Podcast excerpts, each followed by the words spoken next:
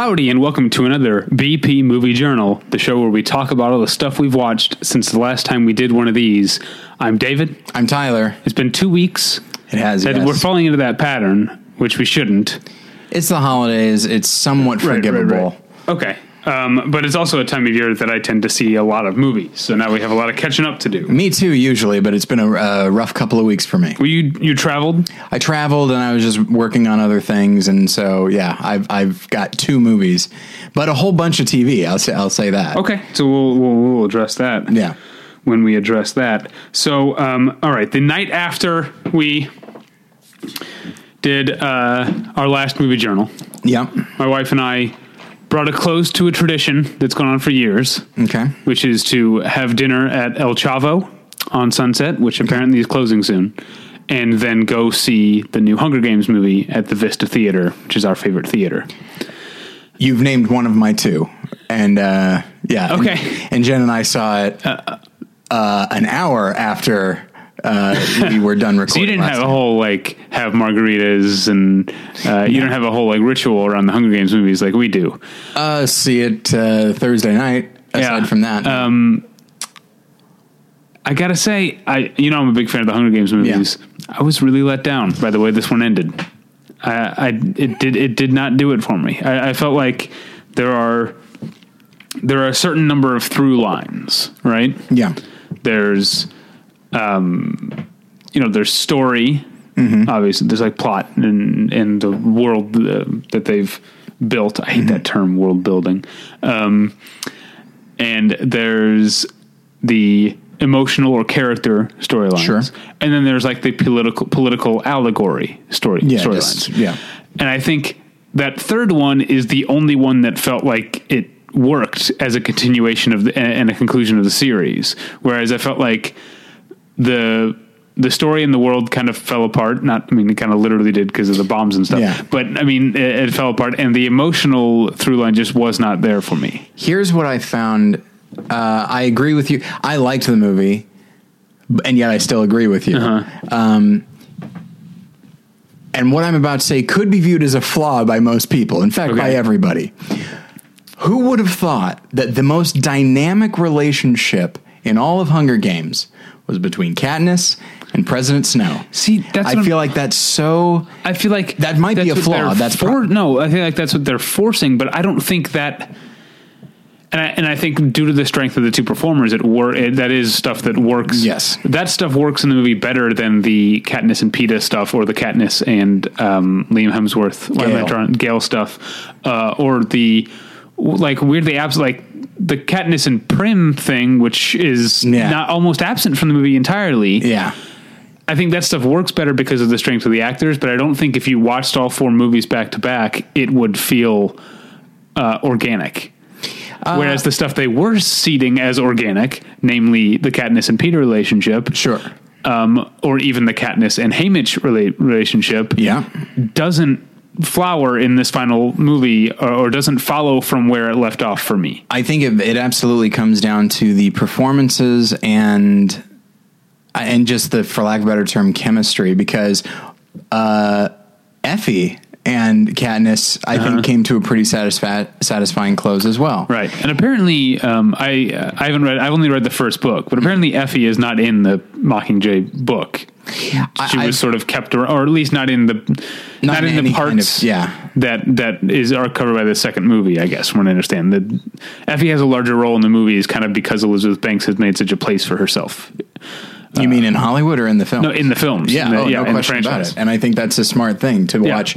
You know, because when you think about it, as the world is changing, you're going to need certain characters who couldn't be more of an extension of that world to change as well. Some of them, like Stanley Tucci, because I think he and and Effie are very much sort of of a piece.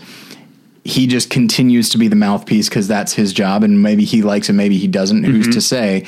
But then we see her and see her cling to the things that she that she knows and doing her best, but then letting herself get emotionally attached to things. And it's the thing that I've always liked about her character and the performance is Elizabeth Banks is never winking at you underneath all that stuff to say like there's a heart underneath this. Like those moments are there, and she doesn't. She lets those be what they are. Yeah. but she also she's not going to go against the nature of the character either. But anyway, sorry, I got distracted. Um, yeah, it's uh, some of the Peeta stuff worked out well, but that's more, mostly a function of the writing. Yeah. Um, true or false, or, or real or not real, or whatever it is. Like that's it's it's kind of melodramatic, but I thought I- it, it, it worked well. No, I liked it. Yeah, there's just not enough uh, meat there. I think. Yeah. Um, and then let me my my final problem with it has to do with the story stuff, which feels like the story of this fourth movie feels much smaller than what I thought we were building to. Like basically, there's this whole revolution going on, mm-hmm. and the idea of drawing down the focal point to this small team behind the front line of the re- revolution kind of robs us of the the the the impact we've been building robs us of the climax of this revolution we've been building towards. You know it makes it seem like something that I didn't feel. Katniss is the spark and her innate uh, goodness and selflessness and caring is what made all this happen. But she's not the revolution. That's to me that's uh, that's a very key part of the franchise.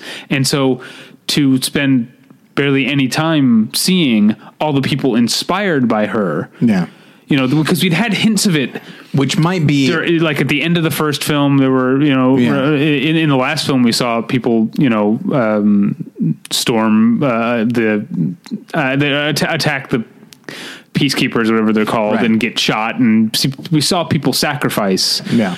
Um, and losing that scope felt like uh, a betrayal of what uh, what we'd invested in this story. And I wonder if, I mean, more so even than, you know, Deathly Hallows parts one and two. I mean, this one, when it starts, I mean, there's no introduction. It just starts where the left last one left off. And so if you were to put these together, because the last one does have more of that, Mm-hmm. if you were to put these together and watch them as one four plus hour movie, Yeah. would you get the the the bigger picture, the Yeah, more maybe. complete picture? Maybe. don't know. Um, but uh, and then I'll also say this. Uh, this kind of ties into it. I get that the whole like idea of this world is that they have these game makers who make Right. these things, but that's within the Hunger Games. When you've suddenly got the game makers working and actually booby trapping the capital for the revolutionaries, Right. It risks and achieves silliness. I have to say, these even though they were like deadly traps and everything the, Yeah. my, the thinking of like wait how much time did they spend emptying out and like building all this like Yeah. this seems like a huge years long project like how did they hide guns in that wall that it doesn't look like there's been any recent like masonry done on that wall to hide, like it, ta it takes me out of it because it's it makes sense in the games but when it's Yeah, yeah. war war it seems silly. They- Yeah, I feel like they it- to explain it away. It didn't it didn't really uh, it didn't really occur to me because I think this speaks to for me Francis Lawrence as a director is those sequences are done so well that I'm uh, I'm just engrossed in them. And of course that sewer sequence couldn't be more I am legend which is Uh-huh. great. I, it worked for me Oh, yeah. especially because of how long it took for the payoff you know? Like we know something's coming and they're just we keep expecting there to be a flash of something here or there Right. and it keeps not happening and you're just Yeah, like the sewer sequences. Uh, you mentioned I Am Legend, but it's also Aliens and it's also The Descent. there's a lot of descent in there yes Yeah, um, and that's good. I like. Uh, I don't know if forgetting his name. The the guy who plays Finnick. I, I've I've liked. I think he's done a lot with uh, with Little. Uh, Sam Claflin or something Oh yeah, from Snow White and the Huntsman, my favorite movie of all time. all right, so that's uh, Hunger Games. It sounds like you liked it a little bit more than I did. Um, I- I'd say I liked it considerably more. Out of like a let's say a five star, because I'm thinking in terms of Letterboxd. Out of five stars, I'd probably go three, three and a half. okay. If I'm Um, generous. then the next day, this is a rewatch, but something I hadn't seen in a long time. I went. Uh, uh, our friend Ian Brill and I went to the New Beverly to see a matinee of matinee. Oh, I wish I could have gone. and man, it's even better than I remember because I, I was young when I 1st saw it, and I so um, I certainly remembered that that it was funny, and I remembered that it was also kind of heavy. It- you know that that the these kids in Key West, Florida, and adults, but most of the kids living under the so close to the threat during the Cuban Missile Crisis is not something that Joe Dante papers over in the movie or treats Yeah. as just like background noise. Like that um, that fear and anxiety sort of informs the tone of the movie. Even while it's funny, it's still sort of jittery and paranoid. Um, and he really walks a very thin, uh, a very very uh, fine tonal line there with getting the comedy and that at the same time, and does it does it really well. Um, I love uh, Robert Picardo's character, the the. The, the owner of the movie right. theater who also has built the bomb shelter in the basement of the movie Yeah. theater and is obsessed with uh, with listening to news reports. Um, so I remembered all this stuff, but um, I think what I didn't remember is that it's also a movie, um, to some extent, like a lot of Joe Dante's movies, but even more so here. It's a movie about movies and um, explores these big ideas of why we uh, why we see them and why they are helpful and therapeutic and Yeah. uh, why um, why art and not just art but the communal experience of art that you get from a movie theater uh, is important. You know, John Goodman's character is the huckster that, that we've seen. It's a type we've seen in a lot of movies, but for all his hucksterism and um, uh, he's not actually that sleazy. He does some little backwards things like hiring Dick Miller and John Sayles to pretend to be. Uh, I had forgotten. I, I I say I'd forgotten it was John Sayles. I didn't know who John Sayles Sure. was the last time I Yeah, saw yeah. this movie. So it was like, oh my god, John Sayles. John Sayles. Um, hiring them to pretend to protest the movie just to drum up more. Yeah. Like that's a little slimy, but really he's a good guy and he cares a lot about he's not just out there to like he's not trying to sucker people out of their money. He really is trying to make a great experience for them.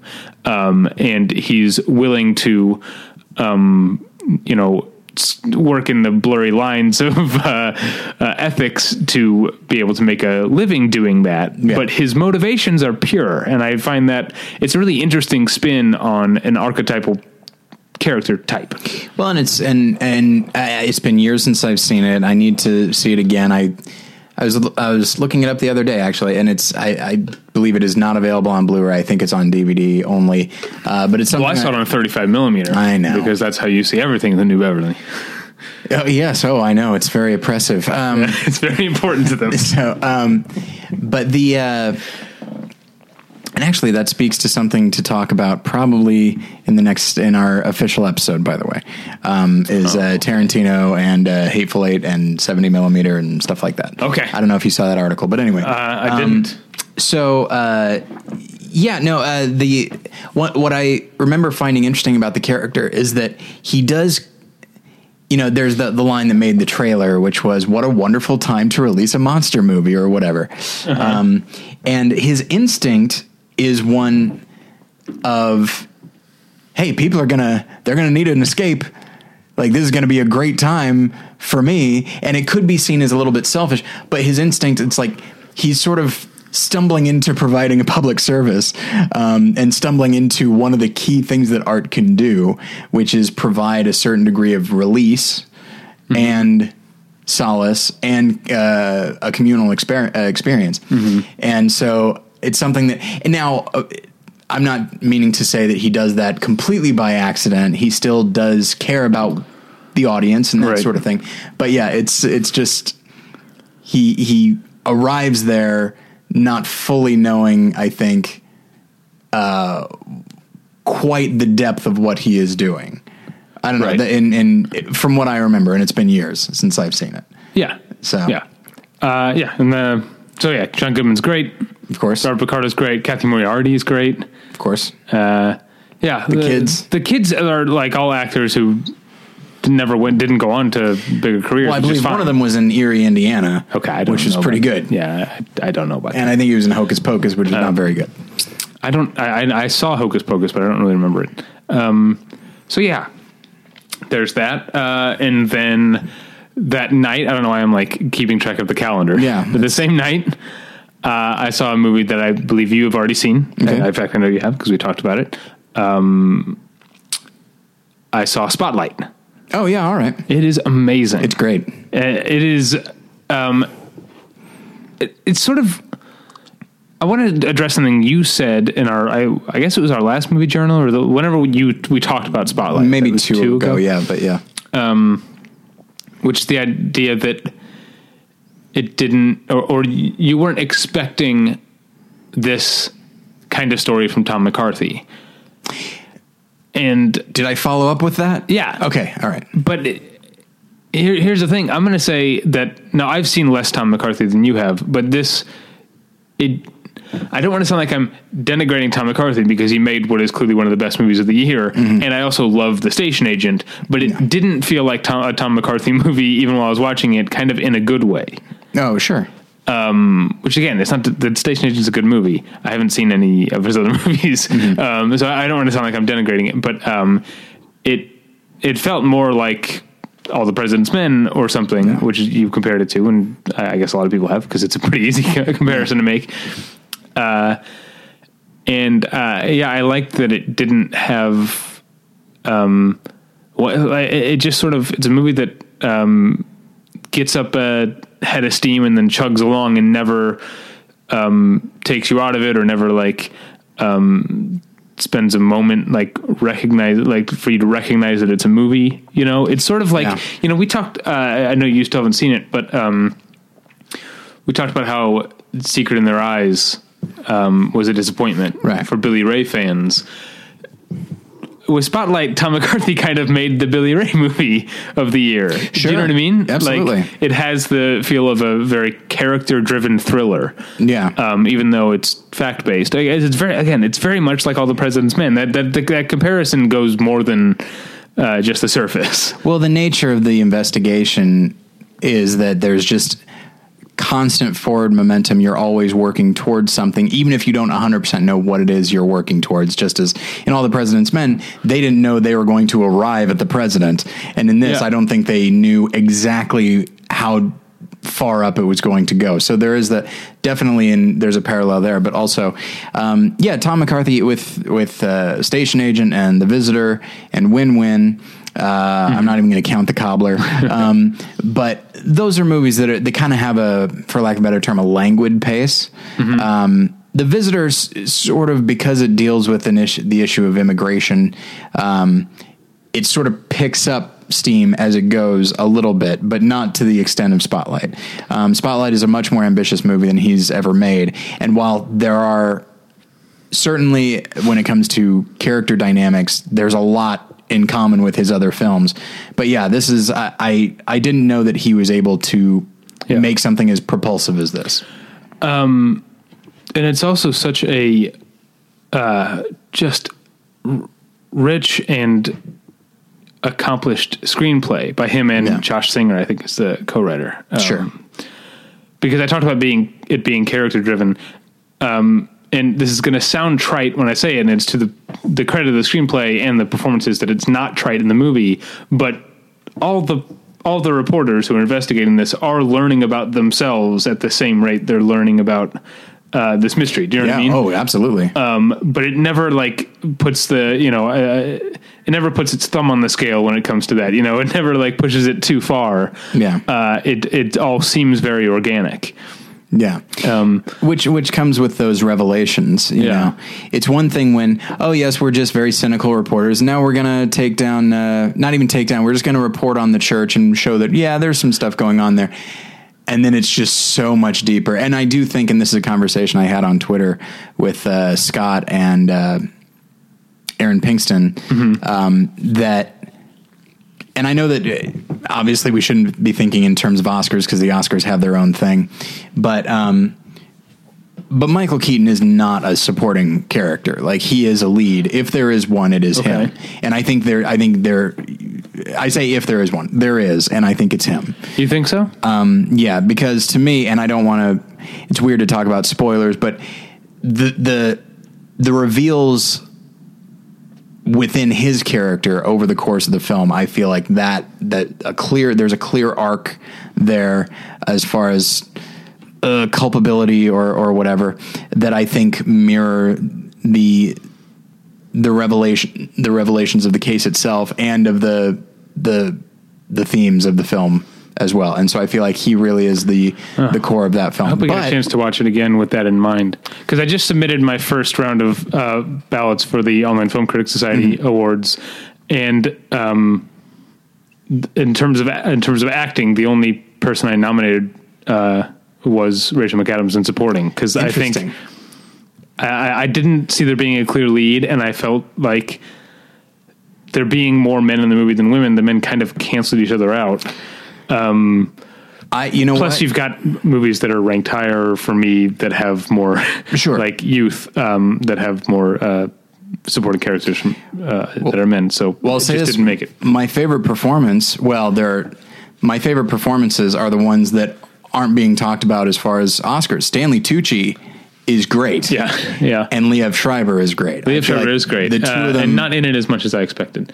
Um, Yeah, but there's kind of a a, there's such a. Uh, I think you talked about this. Such a parade of character actors that come through, and guys like um, Paul Guilfoyle. You know who he is? Yeah. he's great in the movie. And as a guy who watched eight years of CSI, I'm Yeah. kind of like happy to see him like uh, do so well and be so good in such a good movie. Yeah. Um, and he's the only guy. He's got what three scenes. Um, yeah, if that. uh, yeah, uh, it's uh, it's really good. Um, what was there was something else I was going to say about it now. Oh, speaking of the cast though, and then, what was his name? Brian James Darcy. Uh, the Oh yeah, yeah. The the one that you don't know. that's what's so like he's great in the movie, and I'm glad Yeah. I'm glad that Tom McCarthy cast him. But I just wonder, like, clearly this screenplay attracted attracted a lot of big talent. Like, how did Tom McCarthy settle on Rachel McAdams, Mark Ruffalo, Michael Keaton, Liev Schreiber, John Slattery, and Brian James Darcy? like, how did how did he settle on that? and again, I'm glad he did. Yeah, I am too. Uh, it is a weird thing because you know, and it's and I feel terrible putting it this way, but as far as in in terms of names, perhaps perhaps he thought like we can't have another name in this. Like we can't have all these people, all these stars and well-known people vying for the audience's attention. We need somebody who's just a good actor and will pay attention and will be on his side. Uh, but we, you know, we can't be watching Yeah. a movie star for every performance. So it could be that, but to me, it's also just like, hey, you want to be in this movie and be the one person no one is ever going to talk about? Yeah, but he's he's great, and also I I feel like maybe by having an unrecognizable thing in there, it kind of grounds the rest of the Absolutely. and especially having him have a very um, non-movie starish uh, haircut and mustache. Yeah, you know, absolutely. Um, but we're we're introduced to him before we're introduced to Mark Ruffalo in the movie. Um, yeah, and he's and he's one of the last people that we see. I mean, we guys, I guess we see all of them, but I feel like he's, you know, he's there on the phone, and he's, Yeah. you know, it's, yeah, that whole, and so you know, you're you're at the moment you're thinking in terms of online film critics society, but once that's done, obviously there's the much more prestigious. we're not talking about our Beepies. fantasy. No, no, Oh, okay, no. good. There's the much more prestigious Beepies, um, which has the Bruce McGill, McGill Award for performances under 15 minutes. yeah, The whole category could be this movie. yeah. You know, Although I've got one one male and one female from this year already that blow and everyone from Spotlight out of the water. really, Yeah. I might as well. Uh, who is it? Can we get a, a little preview? My I think I've already talked about my um, female potential nominee for best performance under 15 minutes is going to be Jane Fonda in Youth. Okay. I think that's going to be for a, a big one for a lot of people. My male best performance under 15 minutes in a movie. And I don't think you've seen this yet. I think Okay. um, yeah, you will have a chance to soon. Um, Michael Cera in Entertainment. Oh, okay. And that's that's an under five minute performance, but it Okay. is yeah, it's Hey, something else. That's why the ca- that's why the category Yeah. exists. All right. Um, and then uh, let's talk about another. Uh, we talked about two movies that I really like. Let's talk about one that's a bit of a disappointment. Although when I wrote my review, I was I'm sure I'm sure this happens to you sometimes. Um, when you're on the fence about a movie, Mm-hmm. writing the review will help you lean more one way or the other. Undoubtedly. So I finished the review feeling more positive about this movie than when I started it Okay. but I was a little bit let down by Charlie Kaufman and Duke Johnson's Anomalisa. Okay. But I, if you, I don't want to focus on the parts that let me down because it is mostly wonderful, and my review will bear that out. It just has this feeling at the end of things that it's for all of its Charlie Kaufmanness, and which I by which by which I mean its weirdness, its funniness, and its beauty. Those are things that I think are in uh, like emotional beauty less than visual beauty. You know what I mean? Um, for all of that, at the end of it, it's actually kind of a trite and familiar midlife crisis story. It's just you know, it doesn't seem that like we learned all that much other than, uh, yeah, I guess uh, you're a suburban dad of a certain age. You're maybe going to start to feel a little restless or uh, disillusioned with your life. That seems like something we all know to the point that it's like a cultural cliche. Did you find yourself thinking as you like once you got to the root of the film and just like, oh, it's just this? Did you find yourself getting almost cynical about all the other Charlie Kaufman esque elements and just thought either one of two things or both, which is yeah, you can dress it up with all your bullshit, but I still see what it is. But no, that's the thing is it's it's not bullshit. Okay. there's no point. It was it really wasn't until the movie was just ending that it sunk in that I hadn't. Um, as a viewer, I don't think I had gained all that much uh, from it. But the entire it's 90 minutes, and the entire experience is uh, is wonderful and very funny and uh, uh, a lot of fun to look at. And it does have it does have moments of Charlie Kaufman weirdness. There's a at one point he goes to someone's office, which is in the basement, and the office itself. He walks past a room full of secretaries, all clacking away like you know, Mm-hmm. uh, like it's uh, I, I don't know, um, the Hudsucker Proxy or whatever. Sure. And then he walks into an office that is enormous, and there's a desk way like a football field away under a light, and there's a golf cart that he has to take from the door of the office to the guy's desk. That's such a Charlie Kaufman type of thing. yeah, it's a little. Uh, it's also a little Terry Gilliam. Yeah, yeah. I think. That's true. Um, and so there are there are weird little things like that, and the the uh, there are three vocal performances, but Yeah. um, I mean they're almost almost Three everyone in the vocal performers. performers. Yes, Yes. because Tom Noonan does about. I don't know, seventy-five different people Yeah. at different points. Like, he has. There are a few major characters that Tom Noonan does who have. Uh, you know, he's the hotel manager and he's the cab driver and he's um, uh, the main character's ex-girlfriend and the Lisa's best friend. There's a few main characters, but also everyone else who every little bit of Yeah. off-screen dialogue or just like passing uh, line or incidental thing is all Tom Noonan. So he it really has to be 70 75 different Yeah. characters that he does. Uh, and he's fantastic. I feel like Tom Noonan really gets the Charlie Kaufman sort of like the the the the perfect blend of absurdity and mundanity at Sure. the same time that Tom Noonan I think really gets and uh, uh, there's the the opening now well the opening scene is on the plane but the when he gets the Michael is the character voiced by David Thewlis and the ride from the airport to the hotel where Tom Noonan does the cab driver who's uh, sort of passive aggressively selling the character on the uh, tourist attractions of Cincinnati, and like, here's what you got to do while you're here. Um, but not in a way that's very excited, just in that sort of like mundane. You got to do this, you know. Uh, and how does it feel like? What do you think you're better than this? But it's all under the surface. it's so funny, uh, and there's all kinds of stuff like that. Um, so I definitely want to, you know, if I were, if I were a Rotten Tomatoes approved critic, which Yeah. I'm not, You keep at it. for some reason. I, I spent a couple of years, I think, since I've tried. Um, and I had to come down on either fresh or rotten. I would give this a fresh. Sure, sure, yeah. absolutely. Um, but I do, uh, uh, I do think just knowing what Charlie Kaufman is capable of yeah.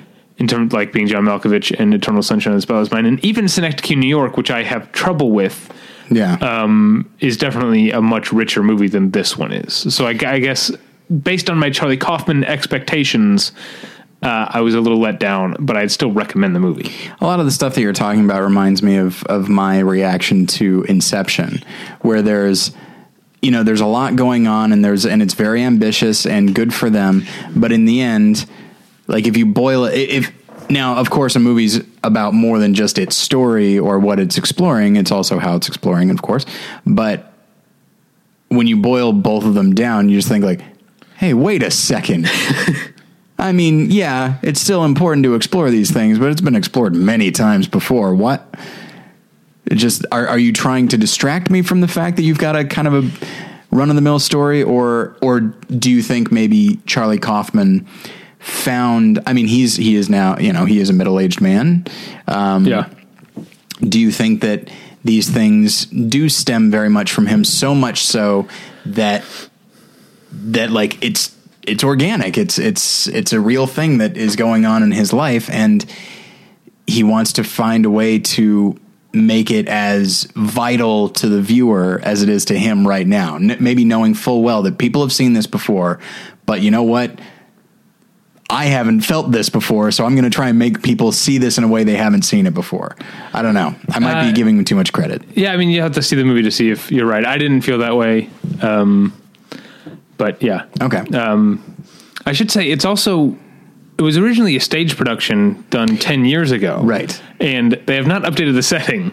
It still takes place in 2005 and that's it is kind of odd. Character's like, I'm going to go see uh, Munich, which No. is very strange. But it, like there is a part where it's clear that at the time of the uh, at the time the movie is taking place, the uh, Iraq War is still very much in full Oh, swing, and that sure. that sort of that comes up, um, and that's kind of odd. And there aren't smartphones, I guess. Hmm, okay. because when when was the iPhone? Two thousand seven. 2007. Yes. Yeah. I know because I was interning at Larger Than Life Films, Uh-huh. and uh, this isn't super negative, is it? That uh, there know. was there was an assistant whose whole job that day was to stand in line at, a, at an Apple store and get This- somebody a phone. I won't say who. I'm going to use a, It's the head of Larger Than Life. yeah. I'm going to use a phrase that I don't like when people use, but I'm going to say this town, man. Oh yeah. Um, I don't like that because most people who live in Los Angeles have nothing to do with the film industry. Um, so Yeah, you could that- just say that's a- this. You could say this industry. yeah, yeah. So, Um, so Yeah. that, that is a uh, stereotype that I don't like. Okay, in, so in we- both of my internships, the first one I had that, Uh-huh. and in the second one, I got. I'm sure I told this before that I got to listen in on a "You'll never work in this town again" call. well, I think I told the story about I had a PA job where uh, it was a real PA on the movie, but one day. My me and another PA were taken off of our movie related do- jobs, and our entire job for the day was to pack up the producer's wine collection and have it shipped to her vacation home uh, outside of Seattle.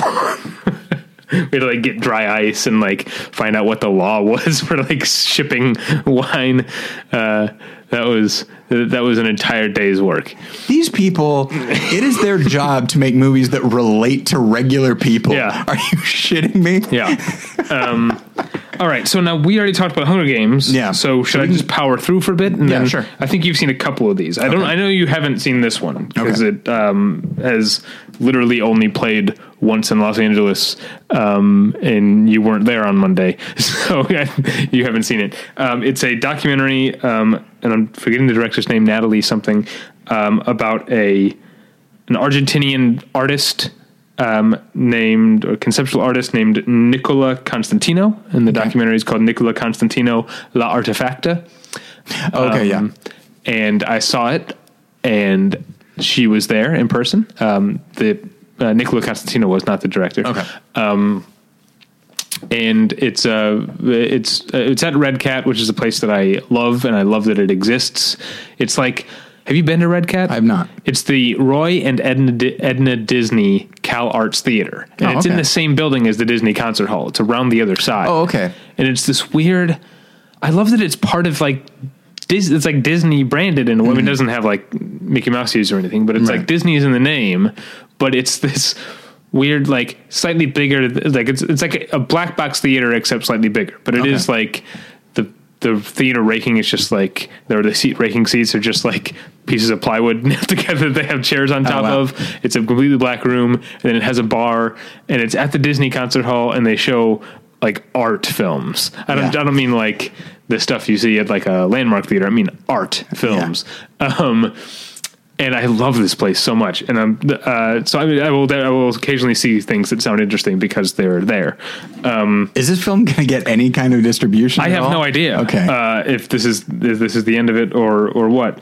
But um, it's a really it's a I guess it's a pretty standard you know portrait of an artist, but it's not standard because the artist is not standard. I find I, I didn't know her work. Um, apparently, she's um, in town the whole week doing stuff at Cal Arts, which is um, obviously associated with the Roy and Ed Disney Cal Arts Theater. Um, and Cal Arts is a very uh, for decades uh, home for uh, experimental filmmaking. Um, so that fits here, but also other arts. Uh, but she's a woman who her art. This okay. I will recommend this movie to people if you are interested in conceptual art, but not if you were squeamish about animals being harmed or shown as dead. She does a lot of art with dead flesh. Oh, She has these She didn't kill the animals to do it, though, right? well, oh, okay. in one case, part of the part of the thing was her. Um, it was a video installation type thing she did of her uh, killing and butchering a cow um, herself while wearing a sort of slinky red cocktail dress, and so she you see her kill a cow in the thing. She stabs it in the neck and lets it bleed out, and then strings it up, lets it bleed out some more, then cuts away the uh, the skin, and then hacks it into different cuts. Um, and all in a red dress. Of course, she gets covered in blood. yeah. That's For a number of reasons, I think I would have have a hard time watching that. yeah. It's not my favorite. That wasn't my favorite part of the movie. Yeah. Um, but uh, it is t- true. To Richard her. Donner would be so angry. yeah, it's true to her as an artist. Yeah. Uh, for what it's worth, uh, she doesn't. In no at no time does she kill an animal solely for her art. Like Okay. this this calf, this calf. It's a, it's a full cow. This cow was scheduled to be slaughtered for its meat anyway. Okay. You, you know what I mean? Like That makes it that a little bit more acceptable. And then the other stuff she does with um, pig carcasses, I guess, but not even carcasses. It's just the skin. It's again, she's using the skin of pigs that were already butchered for their meat, but she making ta- footballs out of them. uh, making balls out of them. Oh, She makes these. She f- she gathers the skin up into a ball form, then puts it in a mold and lets it harden, and then takes the mold out. And so she has like these balls the size of like uh, like exercise balls. Oh, yeah, that yeah, okay. are like folded up dead pigs. You could see like the face like flattened in the side of it. Oh. It's really weird. Oh boy. Uh, she also this is one that I love, uh, and this is not an animal thing. This is her thing okay.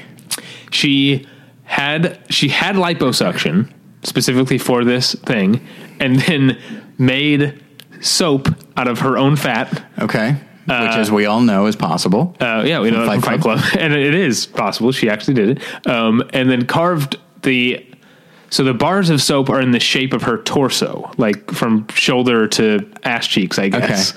Um, and then made a commercial like a sort of corny like her relaxing in the bath rubbing soap made from her own fat on her and her like being sort of a commercial type sexy a commercial for Yeah. her her soap uh, it's uh, really interesting stuff I appreciate her commitment. uh, yeah, um, good for her. Uh, so I, I guess I would count myself as a fan of Nicola Constantino, but again, Sure. not for not for everyone.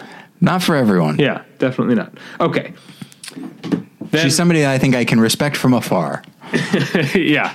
Uh, hold on, I'm going to take a drink of water. Okay, I'll just vamp. So, uh, so anyway, All right, I had off. a big thing in. Um, okay, And I guess I was in an art art art uh, art film m- mood okay, because I went home and I watched uh, called up on Amazon. I don't, they're not a sponsor. Uh, I called up on some streaming service. Okay. Um, a film that I had never seen. Uh, One of the, one, I guess, one of the blind spots for me. Um, Alain Resnais's Hiroshima Mon Amour. oh, okay. Have you seen it? I have not. You've seen Last Year at Marienbad, Yes. uh, as have I.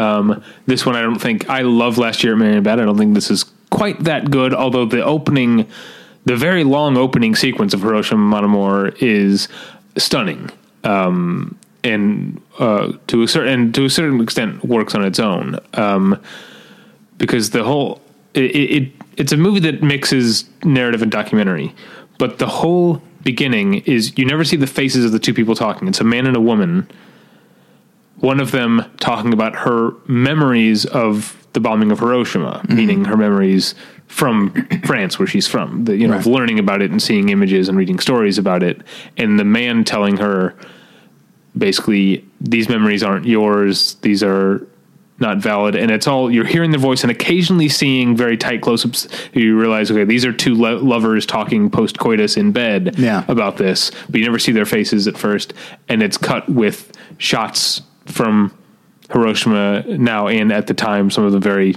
disturbing. Uh, and it, I'm not sure how like the sequence must be.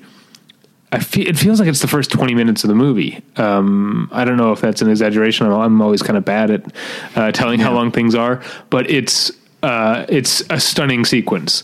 Um, after that, the camera does sort of pull back, and we see their faces, and we we learn that this is um, the woman is a French actress in Hiroshima to make a movie about Hiroshima, and um, the Japanese man who speaks French is a sort of a man that she had a one night stand with the night before, um, and it just sort of concerns them walking around and talking about themselves and their lives and their pasts, uh, but also about Hiroshima and about the idea of a sort of liberal Westerner having sympathetic feelings about Hiroshima, but someone who's actually from there and who lost. He he is Yeah. from there and he happened to be out of town, but his entire family was killed Yeah. um, and you know the idea of those people being at a, at a certain very very distant perspective they're on the same page Sure. but their actual experiences of the event Yeah. put them on different planets Yeah. Sympathy and empathy are very different things. yeah uh, and um,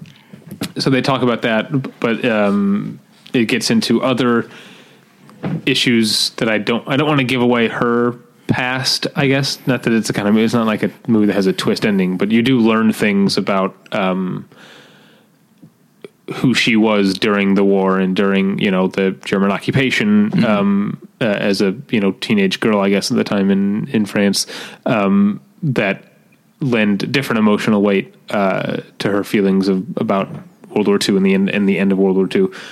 Uh, it's a lovely and lyrical film. It's not as um, uh, ob- obscurist or opaque as Last Year at Marienbad can be. It definitely has more of a story uh, Okay, yeah. than that.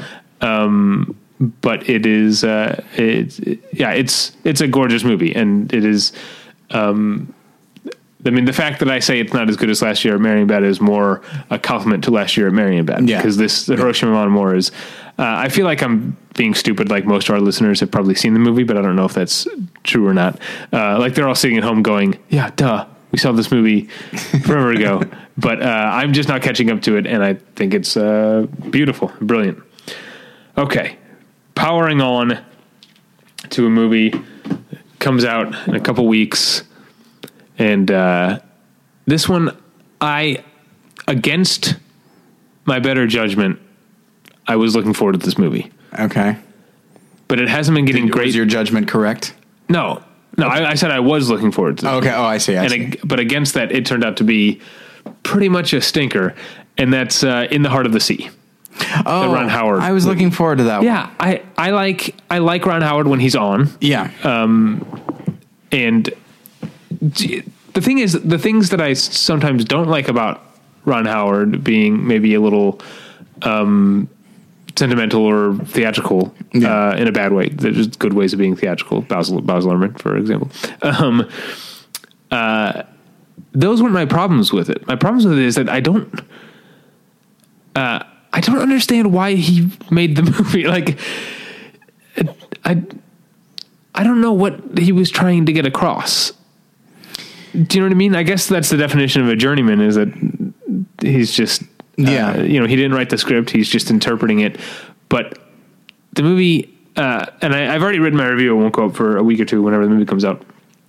Um, and I basically said that like something along the lines of this is the based on the true story of uh, the whale ship Essex, which was a partial inspiration from Moby Dick. Right. And when you leave the theater, all you feel is that okay, now I'm aware of the true story of the whale ship Essex and the fact that it was a partial inspiration from Moby Dick. I don't feel anything more in terms of investment or uh, movement or catharsis or anything that I expect to get out of a movie. It just seems like for all of its uh, spectacle, it's a pretty straightforward uh, account in the actual telling. Then the part where it gets goes from being bland to being bad Okay. is um, the framing device, Oh, okay. which concerns um, Herman Melville, Okay. uh, played by Ben Whishaw, All right. whom I uh, I said this on Twitter a little uh, a week or two ago that I whenever he's in a movie, whenever I hear Ben Whishaw's voice, I expect him to address everyone as Sixsmith from Cloud Atlas because Oh, okay, that's yes. uh, what James Dar- James D'Arcy's character. It's really going to throw you off for Paddington, I got to say. yeah. Um, so he plays Herman Melville, and he's going to interview Brendan Gleeson, um, and this is 30 years after the uh, sinking of the whale ship Essex. Um, I like calling it the whale ship Essex. yes. Um, Very classy. and uh, Brendan Gleeson is um, the only uh, person left. Uh, Oh, you know, not that many people survived, and of them, 30 years later, he's the only one still alive Right. because uh, in the flashbacks, uh, which I say flashbacks with the actual main story. Um, he's played by Tom Holland, future future Spider-Man, Tom Holland oh, okay. Um, which also doesn't like from Tom Holland to Brendan Gleeson in the movie it's 30 years and it's like there's more than a 30 year difference between those Yeah. two actors. it's like, well, maybe the 30 years have been tough. Yeah, Maybe that's and that's that. actually yeah, I mean people probably aged uh you know 45 year olds in 1850 probably looked more like 62 year olds or whatever Brendan Yeah. Gleeson is. And when you go through the stuff that he went through Um, Yeah. on the whale ship Essex, Yeah, the, uh, whale ship exit. you know, you don't. Um, life's not about preserving your your figure and such. Yeah, uh, but this stuff is just the movie. Honestly, could it would uh, bring down the runtime, and it would be a better movie if you just cut out the framing device and just hmm. told the story as is, because it doesn't need to be there. It also doesn't make sense because there's huge parts of this thing. Like he's supposed to be recounting the story. There's huge swaths of the story that Tom, the Tom Holland character isn't anywhere near. Yeah. like why would why is Brendan Gleeson talking about the meeting where uh, Chris Hemsworth's character found out he was going to be first mate and not captain? Like he hadn't even met the two, uh, like hadn't even met that by that point. It'd be funny if after those long clips, not clips, but those long scenes, it cuts back and he goes, "Oh, "Some guy told me," Or so I imagine. or yeah, But it's also corny as hell. sure, Um, there's a uh, there's a line in the movie when he says something about uh, we sailed to the edge of sanity, which is a very corny line. And there's also a part that I'm gonna I'm not gonna give away what it is, but I am gonna. This is a minor. It's not even really a spoiler. But if you want to have the belly laugh at the stupidity Okay. that my wife and I had when we watched this movie, that'll be a spoiler for that. But there's a part where okay, uh, in the flashback of the main story, um, this character, the Tom Holland character, um, we learned something that he, you know, in ter- terms of surviving after the um, after the sinking, you know, uh, he did something that not everyone might approve of, and it cuts back to this room that Brendan Gleeson and Ben Whishaw in, and Brendan Gleeson says that he's, he's like, I've never, never told anyone that before. He's like, and he says, "Do you think if my wife knew that, she would still love me?" And then out of the shadows steps Michelle Fairley as the wife and says, "She would." Like, wait, you were just hiding in the shadows? like, it's so corny and ridiculous. And I really wish. That if she just that she sat down and said she would, the Brendan Gleeson went, "Ha!" like that's what the that would have been the correct reaction. Like, how long have you been there? and then in his Irish poker, he's like, "What the fuck is going on here?" Oh yeah, the the accents aren't good in the movie, but Oh, that's I'm sure. that's fine. Um, because you've, you've got people from what are you trying to pull, Melville? uh, you've got people from all over the world, Australia, Ireland, Mm-hmm. uh, England, and stuff, playing 1850s Nantucket accents. Hmm. So it's I'm not like I'm not someone who's bothered by accents being all over the place, so I don't Sure. count that as a a, a demerit because I like. I'm not sure. Like that's a weird accent now. Mm-hmm. Trying to correctly backdate that accent and then applying that to a cast that is from all over the world. Yeah. There is a lot of inconsistency in the accents. That's fine with me though. One that thing doesn't that's bother me. that's interesting, and this is just a side thing. I was uh, I'm fascinated by how accents ev- have evolved. Uh-huh. I, I, like I never knew like how do you get a southern accent? Like I can I can get a Savannah accent from the British. I can get that. Okay. But how does that turn into this other thing? I was watching. I think it might have been Jimmy Kimmel or something like that, and Liam Neeson was on, Uh-huh. and he was talking about this is a, a point of interest for him, and he said he said that the Kentucky accent and other accents like it are very similar are, are just an evolution from the Scottish accent. So then he does a Scottish accent and then he does a Kentucky accent and then he does the bridge between the 2 and it's really awesome to see and uh, and so I gotta watch this. yeah, and and it's something that always interested me about uh, when you go back and watch John Adams. There's various. There's like varying degrees of Britishness, um, and it's something that bothered me for a while. But then you watch any number of the making of stuff, and these actors did their research, and they said this is probably what, what he would have sounded like, and that sort of thing. And it's this uh, like what uh, Daniel Day Lewis did with uh, Lincoln. That Okay. his voice was not the authoritative thing that you would hope it was, but it's, Right. it's this other thing. And so, A little bit readier. so maybe, hey, maybe the, you know what? I know that's not true. I was going to say maybe the cast for In the Heart of the Sea uh, did that. And, no, I- they probably did have some consultants. It seems Yeah. like.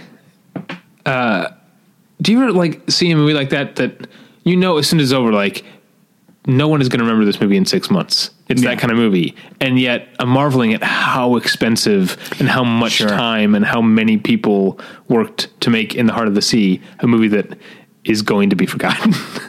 oh, I, it's, I, hate- I hate to be mean about it because it's not. Uh, yeah, but it's. I tend to think about it more with TV shows, even though they don't cost as much. But Uh-huh. the thing that gets me is, you know, TV shows are meant to last, which is to say, they're meant to be renewed and renewed again.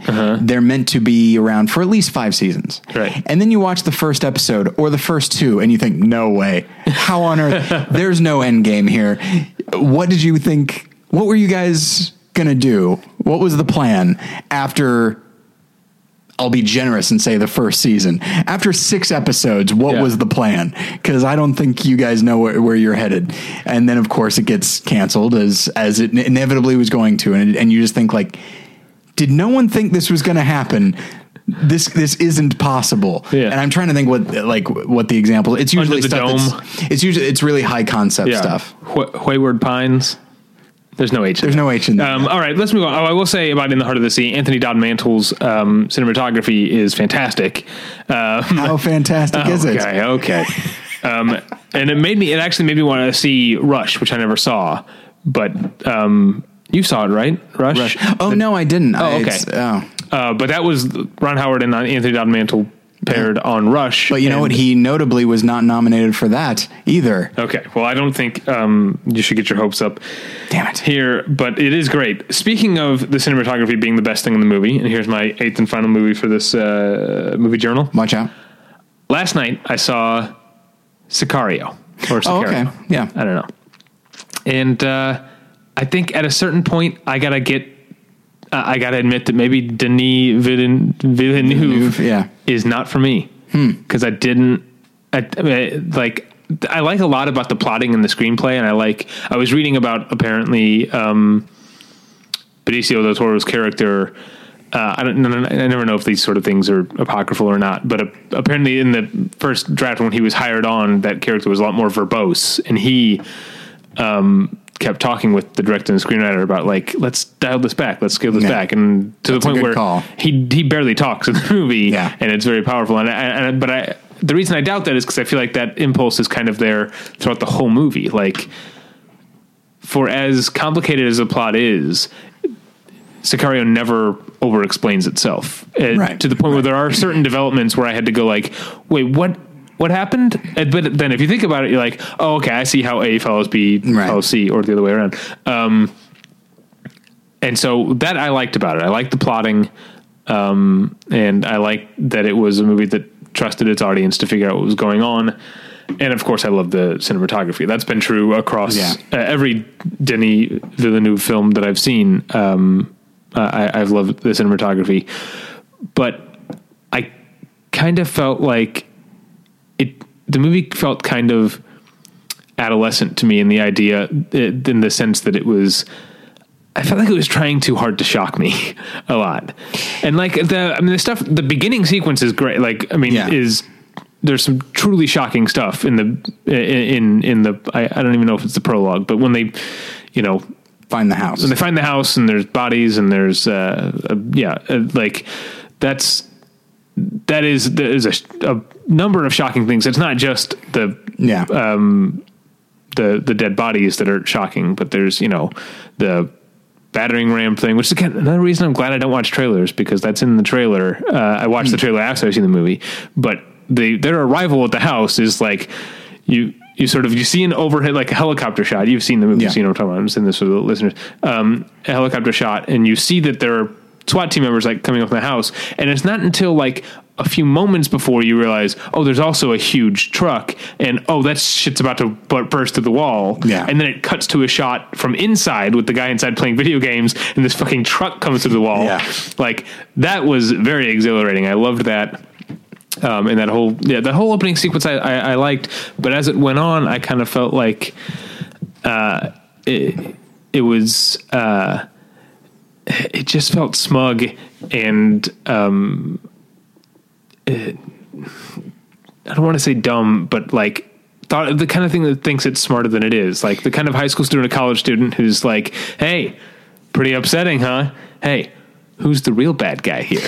Like Yeah, yeah. that sort of thing yeah. Absolutely.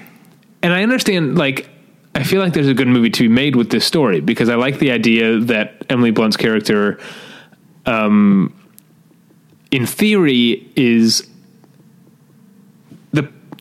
If this were a better movie, the premise would be that, at, like, at each level she sinks further into this mm-hmm. story, she constantly has to reassess herself and her mor- morals and her ethics yeah. that's the idea. But I feel like as much much as I usually love Emily Blunt, she's kind of a bland character here, and I feel like she she goes to the place of being morally opposed to what's going on, and this is more in the screenplay than the character. Um, way too soon, so we don't get that like we never feel like that tension of is she going to get corrupted by by by what she's being sunk into? Is she going to um, uh, there's a there's a there's a there's an idea that I can't remember where I heard this from. It's called hedonic adaptation, I think, which is the idea. And the, the example when this was explained to me, the example was, um, you know, when you and I were first driving or first, uh, you know, in our younger driving uh, years, gas cost a certain amount, right? And the idea of gas costing what it does now Yeah. would be unthinkable to us. We would Sure. say we're never going to drive again. We're just going to. Yeah. Uh, but it happens gradually, and you become used to it. Yeah. And I feel It's like the the boiling the frog thing. yes, that sort of Yeah. thing. Um, except not for psychopaths.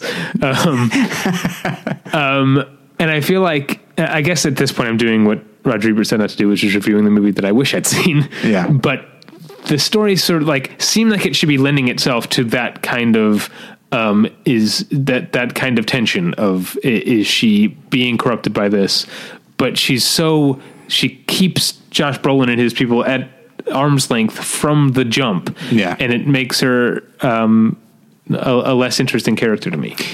You know, uh, it would appear you and I are the only ones in the world that think that. Um, because Yeah, ninety three percent on Rotten Tomatoes. Well, no, no, I, I like the movie. Oh, okay. I mean her character. Uh, her. Uh, it's not her. It's not her fault uh, as an actress. She's uh, obviously a wonderful actress, and I think she does a very good job in it. But, um, but I mean, people have been talking left and right about like, oh, this character is so strong, so this and that. And it's like she is strong. Like there is strength in her, but as a character, she's not the strongest I've seen. I've seen much more. Um, I don't know. It's male, female. It, it doesn't really matter. Uh, the idea of somebody just getting further and further into this. If you want another example that is similar to this, Benicio del Toro in Traffic. There's a character who's genuinely he has no idea what side he's on, and he's pretty sure that no matter what I do, I'm doing the wrong thing. I am in a horrible position. Like there's a part where he inf- he finds out that the, that the general that he's working for um, is uh, is corrupt, and so then he informs on the general to the uh, the DEA. the DEA. Yeah. And when they say like, "Hey, you should feel good about this," and then he says, "I feel like a traitor," why would he feel like it? Like that's complexity, I think, and and Benicio del Toro sells it really w- Yeah. well, and I feel like. And Traffic is a film that I, when I look back on, I think that is also a little bit high schoolish. Yeah. uh, which is what you know I saw it in high school and I loved it. Yeah. um, but he's great. He's he is increasing when I think about it. On the movie Benicio del Toro is my favorite part Of Sicario? Yeah, no, Oh. in Traffic. oh, no question. uh, and and in Sicario. But Yeah. uh, my favorite my favorite scene in Traffic is the one in the swimming pool with Yeah. him, and he. I believe it's important.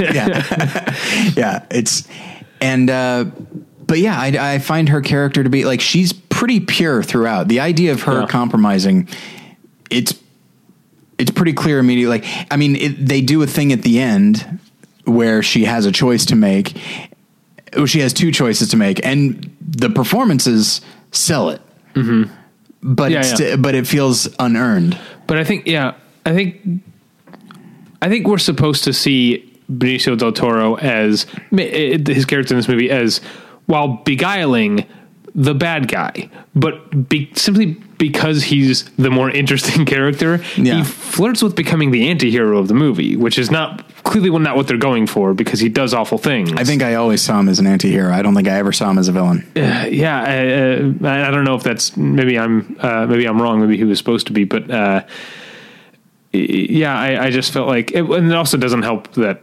um, although it's an it, it's an interesting choice, it doesn't help me identifying with the supposed protagonist that she is essentially sidelined for the climax of the movie. Yeah, that's an odd choice as well. Um, yeah. I also enjoy Josh Brolin. I like. Yeah, he's good. I like the way his character is written, and I like the way he plays him because that's what ambiguity looks like. Is somebody who surprisingly like there's intensity on Benicio del Toro, there's pen- intensity for Emily Blunt. He's just kind of going along. Yeah. and he understands the stakes, but he's comfortable with it. Like that's Yeah. ambiguity. Yeah. Um, yeah, I, I feel Yeah. like what needs to happen is the director, whose name I won't say because it's Voldemort, apparently, uh, is he needs to. I was excited to. Oh, uh, I was excited to uh, see what he does next. But what I want him to, do, I want him to make a horror movie because he's great with tension. You know, I mean, the thing that got me about Sicario is just how on the edge of my seat I was, just because they had created such a such a tone of paranoia that I felt like at any moment a bullet could take one of these people out, and you're almost expecting it. That is. Uh, again, that opening sequence with the raid on the house, Yeah, is is great. It sets And- the pace. and it does introduce that that Yeah. feeling that like either yeah a bullet or a bomb or something is going to happen at any moment Yeah, just because the the the police have taken control of the situation, Yeah. that does not mean that they are safe. yeah yeah um, there's also a character who's a mexican cop that we um, return to from time to time and i kind of feel like by the end of his first scene i kind of could guess where his story was going Yeah. um, and that that's a that's a problem because it also feels like it has such a I'm trying not to spoil it for people, but it feels like the inclusion of that character has such a moralistic uh, um, inspiration or you know reason Yeah. reason for being, um, and for it to be that obvious and superficial, uh, it, it, it adds to that feeling of it being kind of like a high school kid. Yeah, everything leading up to that, everything leading up to the what eventually happens with that character, I think feels just a little obvious. And then what eventually happens, I think like, oh, all right, I didn't expect it to be to go that way. Um, but we, yeah, we can talk more when the mics are off because Maybe, yeah. But yeah, Uh, I will say that um, I, I did. My favorite part of those scenes were the breakfast that he would eat every morning. Uh, that his wife would make, make him like Yeah. huevos rancheros. It made me really hungry. uh, anyway, So yeah, it's. Uh, well, I'm sorry you didn't like it that much. I mean, I don't. It's it's in my top twenty. I think. okay. Um, uh, it's not going to be there for me. Yeah. Uh, yeah. Um, and then you should have one more, right? I One do. more? Okay. I saw Creed, Okay. uh, directed by Ryan Coogler, and Cougs it's are Cougs. abs- oh, I don't care for that. Um, it is as good as everybody's saying. It's solid. It's a really, really good movie. Um, it's you know when you just just as you can with with a lot of films. It's like what we were talking about with with uh, uh, Anim- Anomalisa. Did I say that right? It's anomalisa. Anomalisa. Pardon me, Anomalisa. Um, and so. Yeah, Anomalisa is about this woman named Lisa who can turn into animals, obviously.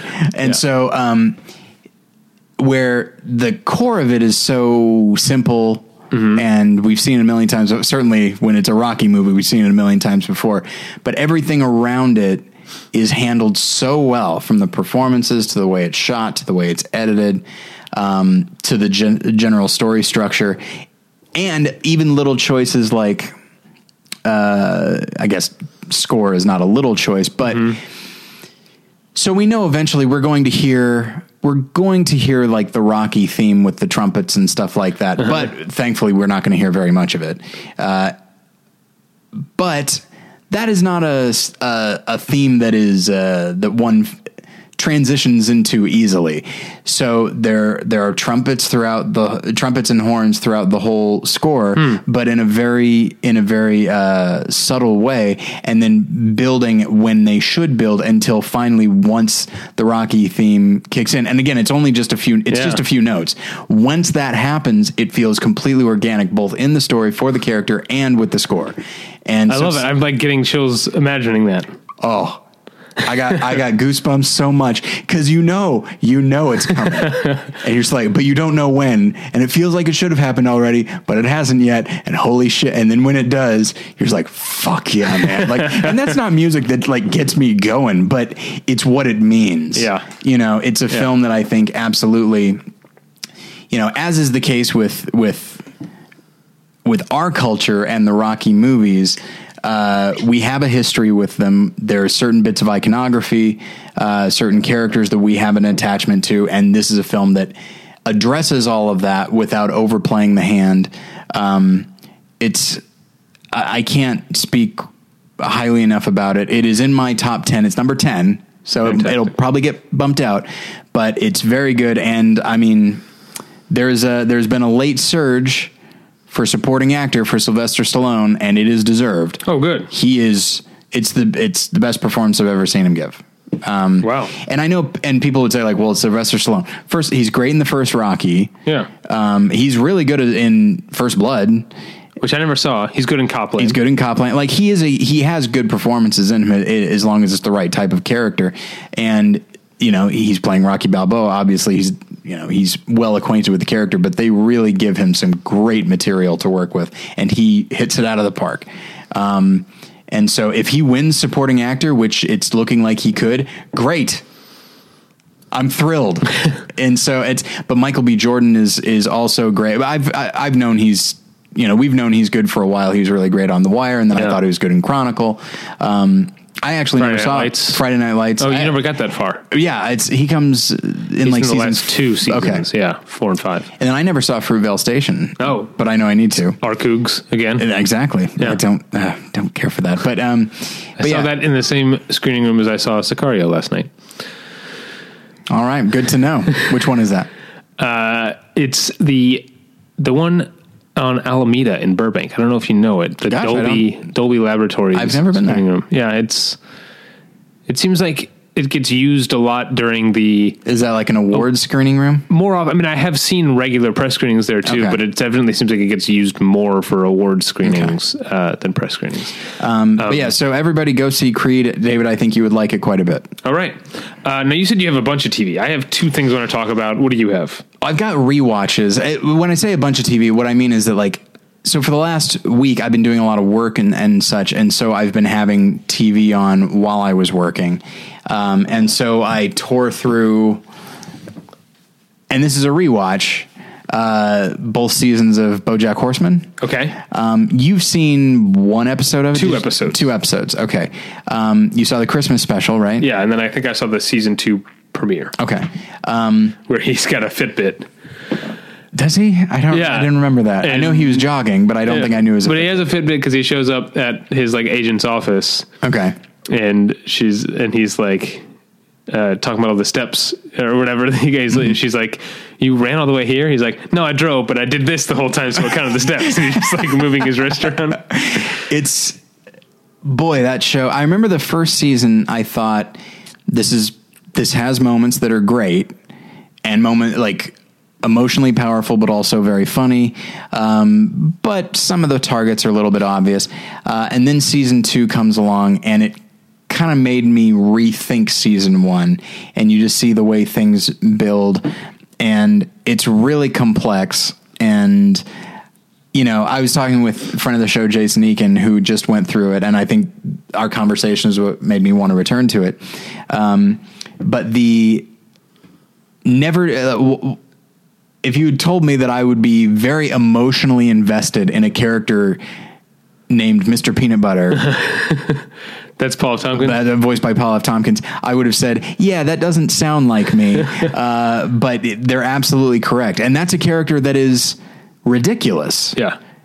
but they still find places for him to go. I believe in the season two premiere, uh, I believe he has a cone on his head. Oh, yeah. because he had shattered a mirror because he looked into the mirror and thought there was another dog wearing his clothes, and he and then in a way that only Paul F. Tompkins can say, he's like, "I was so mad at that other dog." um, so yeah, it's it's a. It's a really great show, and I highly recommend watching it. Uh, if you haven't seen it, both seasons and the Christmas special are on Netflix, and just really wonderful comedy, really amazing vocal performances, and some really hard hitting emotional stuff. Oh yeah, Wendy Malick voices his mom. Yeah. yeah, that's in the season two premiere. That was some heavy. sure stuff. is. Yeah, Yeah, she there's a moment when it is it is a line that is so well written and she says it so well, which she says, "You're BoJack Horseman." And there's no cure for that. It's like, whoa, man! Now, now imagine your mother saying it. yeah. All right. Um, how many things do you have? I don't know how we should. Oh, Balance and, then then I also it's a lot of these are rewatches, and I also restarted uh, uh, the Unbreakable Kimmy Schmidt, which Okay. I'm enjoying. Uh, you've seen it, right? Oh, yeah. and uh, I like everybody in it. I think Ellie Kemper is great. Mm-hmm. I like character name is Titus Andromedon. Tituss Burgess. Tituss Burgess, Yeah. and then Carol Kane is Kane. Yeah. man, and just and there's Forgetting there Jane Krakowski. Jane Krakowski. Like there is something about characters that are this level of unstable, um, but each one in a different a different kind of unstable. And to me, I, I think I had forgotten upon watch after watching the first uh, watching it the first time. Um, I think I had forgotten how much fun it is to watch. Tituss Burgess and Carol Kane uh, Oh yeah. hatch a scheme. Yeah. You know, like there comes a uh, a point when he's going to film a, a music video. Right, for Pinot Noir. For Pinot Noir, that's right. And his whole thing is just like, I just need a rhyming dictionary. And well, she's like, you haven't even written the song yet. He goes, the lyrics are the least important thing. You just come up with a rhyming dictionary. Uh, Pinot Noir, police car, and he just goes through that. And she says, I was wrong to doubt you. it's, oh, it's hilarious. Um, So yeah, I've I've been enjoying that, and then as always, South Park is doing. It's just now it's just mystifying, uh, how what what they're doing and how in a good way, um, and how they're managing to pull it off, and go. You'll need to watch it from the beginning of the season because Okay. this does build episode to episode, and then of course uh, Survivor. Uh, continuing to be even this ep- last episode was still pretty boring it's the only it's been the only boring episode of the season and it's still pretty interesting I miss the days of these movie journals. We'd talk about movies. We'd back and forth a little bit about TV shows, and you and I would spend ten minutes on the latest Amazing Race. i'm sorry i'm so And you sorry just, just don't watch Amazing Race anymore. This is a really fun season. it's um, the the plan is when we when jen and i take off our couple weeks around christmas uh, we are going to watch all of the amazing race Okay. Um, so I want to talk. I want to real quick mention The Last Man on Earth, uh, an episode that at this point is a couple weeks old called No Bull, which is the best episode since the pilot. And it's, um, uh, it, oh, I talked about this with Paul and Hey, watch this. It's, uh, I mean, this, this second season has been so great, but um, the second season in general and this episode in particular are rewards for people who stuck with the doldrums of mid season one when, when the show really tried uh, our patience. Um, I'm really glad I stuck with it because the second season has been great. And this episode, No Bull, had everything. It had the absurd comedy. Um, it had uh, um, it, Will Forte's character accidentally drinking cow urine. Um, it had the sad stuff, like Yeah. not not just sad stuff, but like desperately sad type of stuff, um, and more regular human weight and sadness. Uh, and yeah, it had a bull in it. Um, uh, so yeah, the the episode title is a lie when it says no bull. Oh. That's a lie. There is a bull in this episode. Um, It's like uh, it's like wins without a knife.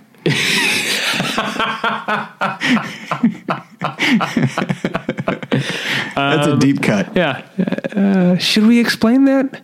No, let's just let okay. people look that up. If Yeah, they want. it's a it's a movie related thing.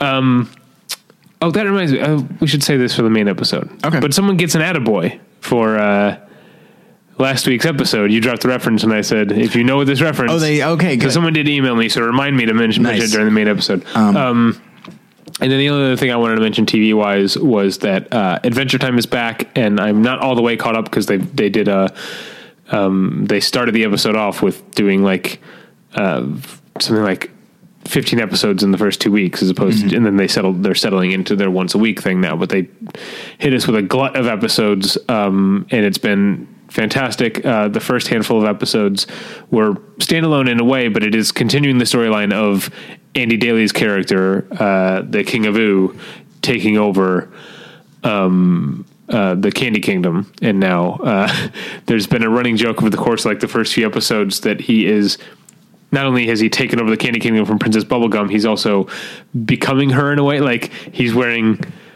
a pink wig, and then we see him in like in her clothes, uh, and it, it, but he's a real scumbag, uh, the kind that Andy Daly is good at playing. Um, and then the second a cheerful scumbag. yeah, the second batch of episodes has been a sort of mini series that I'm not, although I haven't finished yet, called Adventure Time Stakes, and it is the. Uh, um, it is a story. Finn and Jake are in it, but it's about Marceline, the Vampire Queen, uh, and it includes a lot of a lot of backstory for her, which is you know I think a lot of people who are really interested in the show um, in terms of it has a very rich backstory and mythology, but the um, uh, Marcy and Simon stuff, uh, aka Marceline and um, uh, Ice King, um, are something that fans are really into. So if you haven't caught up yet on season seven, um, you will very much enjoy it as a fan. Uh, it did occur to me I did watch on one other thing, which Okay. is John Mulaney's new Netflix special, The Comeback Kid. It's on my to watch list. uh, as it should be. Uh, I'm a fan of John Mulaney, as I'm sure you are as well. Yes. His stand up, especially. Uh, I say especially. I haven't seen his sitcom. Apparently, it was terrible. But um, Yeah, I mean that's why his special is called The Comeback Kid, right? Well, he does. Uh, there is a bit uh, in which he's talking about Bill Clinton, whose nickname was the Comeback Kid in the early '90s. Okay. Um, but it's it's a very well. It's it's his usual thing, and it's but it's very sharp and it's very on point. Uh, and for movie fans, there's also an uh, throughout the throughout the special, especially the last half, there's a there's an odd preoccupation with the fugitive, uh, which is uh, delightful. I like that. So it's uh, it's worth watching. All right, um, let's uh, stop this.